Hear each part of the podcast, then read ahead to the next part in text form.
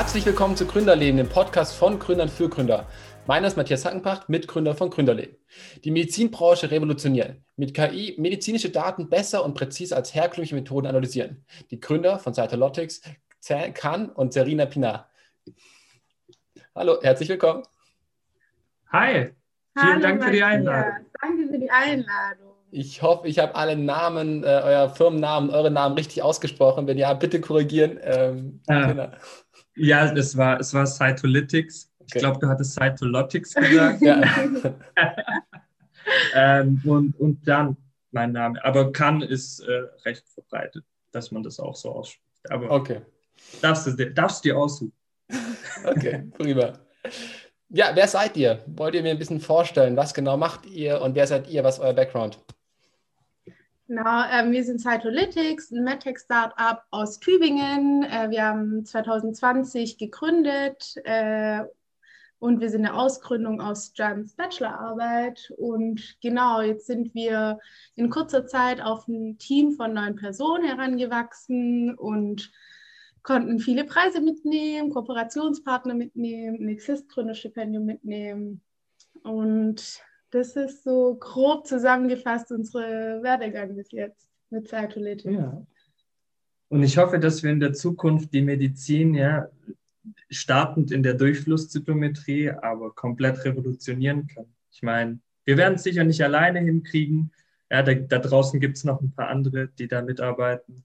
Aber prinzipiell finde ich das sehr schön. Wir sind in einer Branche, die die Medizin der Zukunft formt. Und das ist, was Cytolytics eigentlich im Kern auch tut. Mhm. Okay. Könnt ihr jetzt ein bisschen mehr reingehen? Also was macht ihr genau? Also was analysiert ihr und also wo ist sozusagen euer Punkt, wo ihr sozusagen wirklich was revolutionieren wollt? Mhm. Ähm, also Beginn tun wir in der Durchflusszytometrie. Ähm, das ist jetzt ein Begriff, der wahrscheinlich sehr fremd ist für die meisten Menschen. Vielleicht. Ähm, Deswegen sage ich ein paar Worte dazu. Also es ist ein Routine-Diagnostikverfahren aus der Hämatologie, Onkologie und ähm, Immunologie. Und es wird beispielsweise eingesetzt, um verschiedene ähm, Blutkrebserkrankungen zu diagnostizieren und deren Subtypen zu erkennen, zum Beispiel, wenn man Leukämie erkrankt. Ähm, dann setzt man das ein, um einmal eine Bestätigung dafür zu haben, dass man tatsächlich Leukämie hat und auf der anderen Seite den Subtyp von Leukämie zu bestimmen. Da gibt es ganz viele verschiedene Formen von und entsprechend die richtige Therapie dann auch einzuleiten für den Patienten. Und da ist das einfach ein ganz wichtiges Instrument. Und ähm, diese Daten, die eben durch so einen Durchflusszytometer anfallen, ja, die sind extrem komplex, vor allem in der Wissenschaft extrem komplex. Und es sind sehr, sehr viele Daten, ähm, Millionen von Zellen.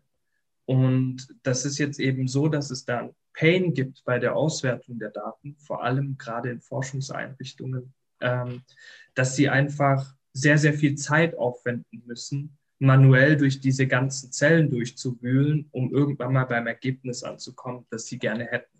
Mhm. Und wir automatisieren diese ganze Geschichte mit, unserer, mit unserem selbst entwickelten Workflow, unseren Machine Learning Modellen, die da im Hintergrund laufen, so dass man im Prinzip die Daten hochladen muss, ähm, einen Startknopf drücken. Ich äh, mache es jetzt ganz simpel kurz. Ähm, und am Ende habe ich das Ergebnis, ähm, was ich brauche. Mhm. Und das heißt, ich kann eben diesen Schritt überspringen, wo ich selber am Rechner sitzen und analysieren muss, sondern ich kann gleich mit den Ergebnissen arbeiten. Ähm, und das ist natürlich unglaublich, unglaublich hilfreich für Wissenschaftler und auch in der Diagnostik zur Automatisierung von Diagnoseverfahren. Sowas. Es geht einfach alles viel schneller. Ja, wenn ein Rechner macht das Ganze einfach circa 60 mal schneller, als der Mensch das kann. Mhm. Und damit sparen wir sehr, sehr viel Zeit ein und ähm, machen das Ganze natürlich in der Zukunft auch viel präziser, weil der Mensch, der hat durch seine Wahrnehmung, ja, ist er einfach im Potenzial nach oben hin recht begrenzt. Das heißt, ein Radiologe, der sich äh, verschiedene äh, Röntgenaufnahmen anschaut, der hat eine gewisse Fehlerquote. Und da ist als Mensch einfach nicht mehr rauszuholen, weil das Auge vielleicht nicht mehr liefern kann. Ähm, für eine Maschine ist das anders. Da gibt es immer Potenzial nach oben. Natürlich wird man die 100 Prozent nie erreichen, auch bei einer Maschine nicht, aber es gibt immer ein gewisses Potenzial nach oben im Vergleich zu einem Menschen. Und das macht so unglaublich spannend. Warum würdet ihr sagen, machen das, was ihr macht, keine großen Pharmakonzerne? Also so mein erster Eindruck, was wenn ich das so höre, denke ich mir so, hey, das hört sich cool an, aber warum braucht es dafür ein Startup? Da müssen doch mal andere schon drauf gekommen sein, das äh, zu automatisieren. Ähm, tatsächlich ja. Also wir haben auch starke Konkurrenten, muss man, mhm. muss man auch dazu sagen, ja. Die kommen aber alle aus den USA tatsächlich. Mhm. Ähm, und sie arbeiten auch an gewissen Methoden, ja, um Machine Learning zu integrieren. Wir haben nur ein Problem, das ist eine recht, ähm, die, diese Disziplin existiert seit 60 Jahren. Und seit 15 oder 20 Jahren wird dieselbe Software eingesetzt für die Analysen. Ähm, Unterschied ist aber, dass die medizintechnischen Geräte ein unglaubliches Wachstum hingelegt haben. Ja, wenn man sich anschaut, wie zum Beispiel das Sequenzieren von Genen sich verändert hat, von 2004, wo es Human Genome Project war, bis jetzt. Jetzt mhm. kostet das fast nichts mehr.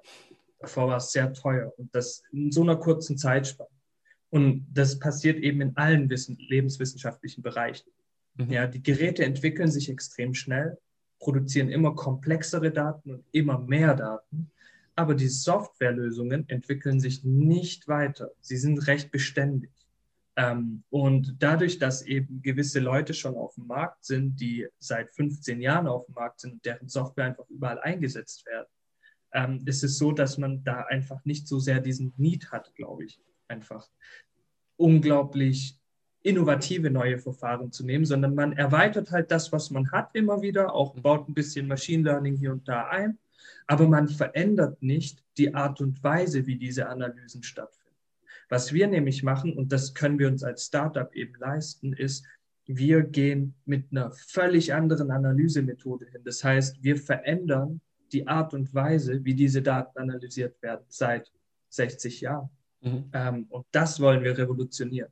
Und da haben wir es, glaube ich, ein bisschen einfacher als die ganz Großen, die da ganz andere Hebelwirkungen haben. Mhm. Das hört sich wahnsinnig spannend an. Jetzt habe ich die Frage, kommt ihr aus einem Tech-Hintergrund oder aus einem medizinischen Hintergrund oder was ganz anderes, um auch das umzusetzen, weil beide Disziplinen sind ja wahnsinnig wichtig, um genau das zu entwickeln. Genau, also ich äh, habe mein Master of Education gemacht. Äh, ich habe also keinen Tech-Hintergrund, auch keinen medizinischen Hintergrund. Ähm, aber ich finde es auch immer ganz wichtig zu betonen, äh, so ein Unternehmen, man braucht Experten, selbst wenn man die sich von außen heranziehen muss. Aber äh, über das Produkt hinaus lebt ein Unternehmen einfach auch vom Marketing, von der Strategie, vom Vertrieb etc. Ähm, genau so viel zu meinem Hintergrund.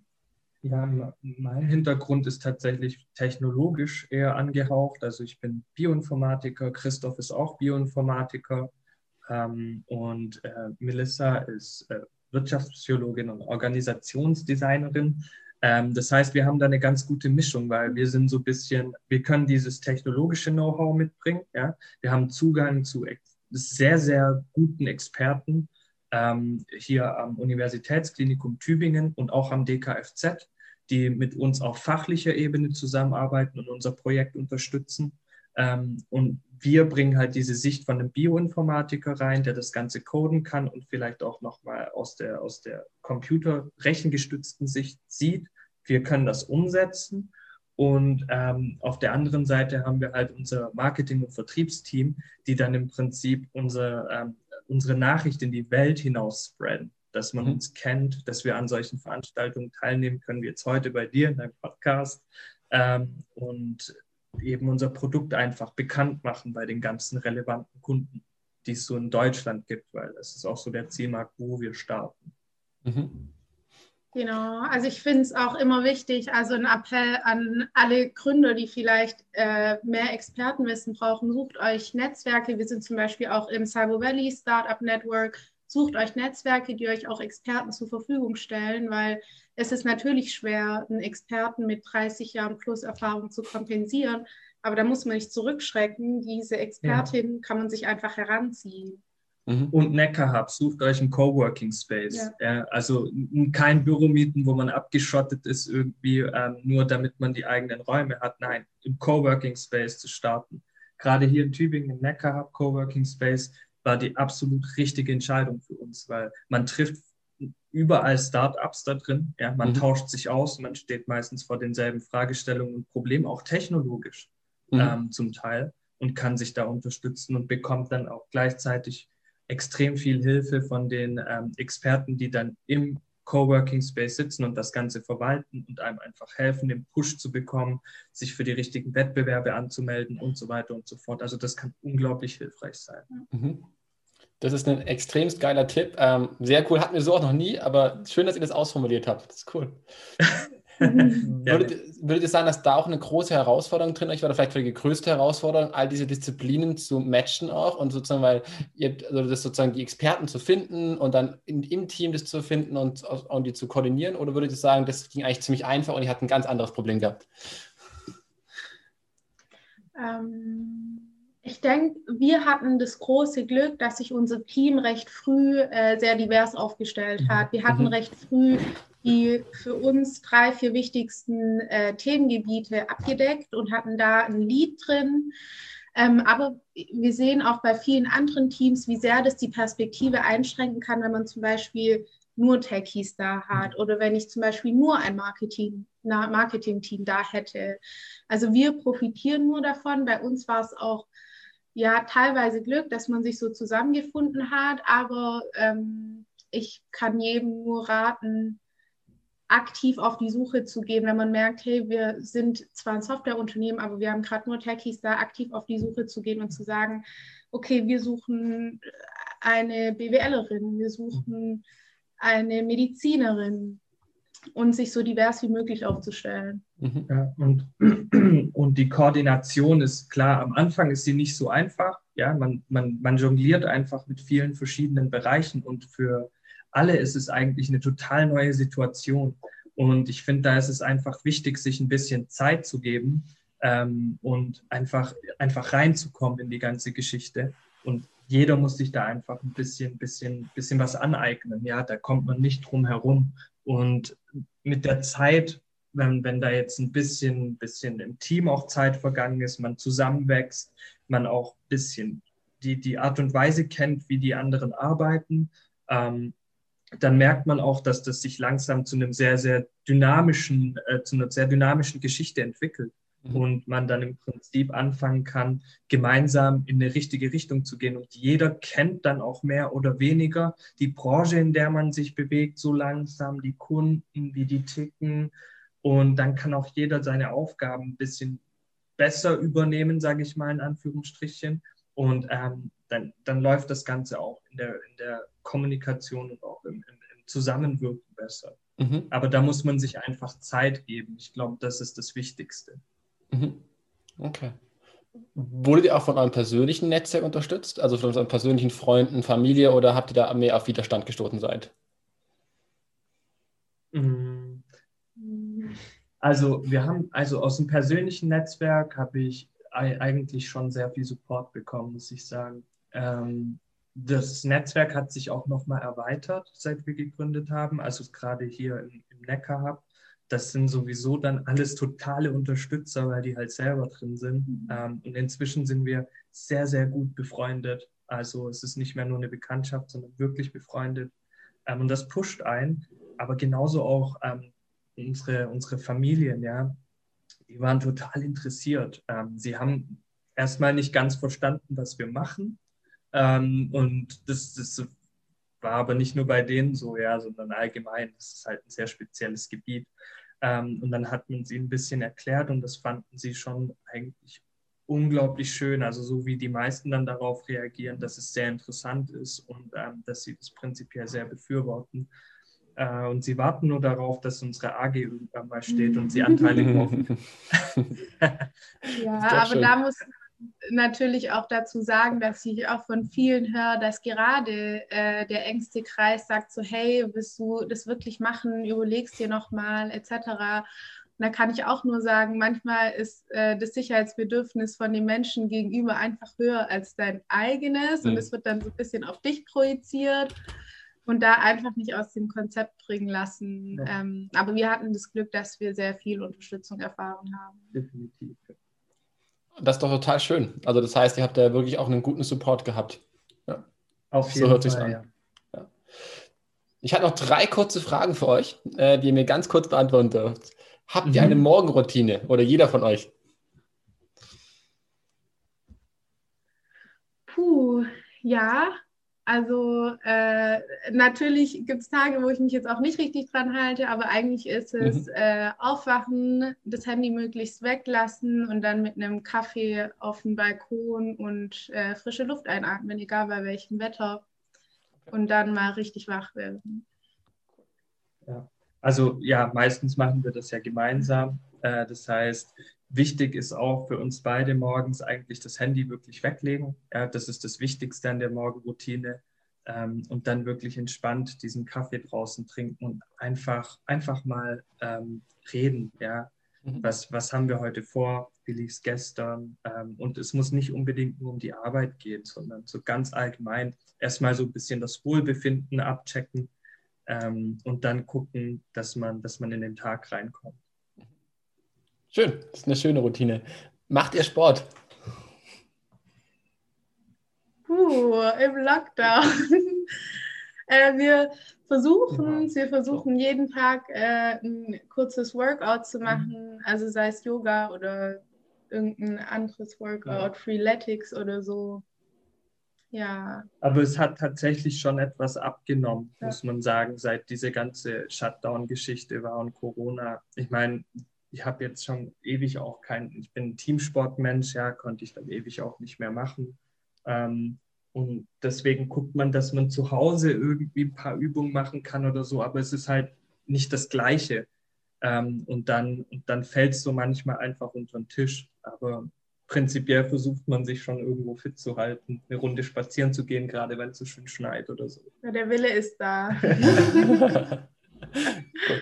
Wie wichtig ist euch Nachhaltigkeit von 1 bis 10 im privaten Leben?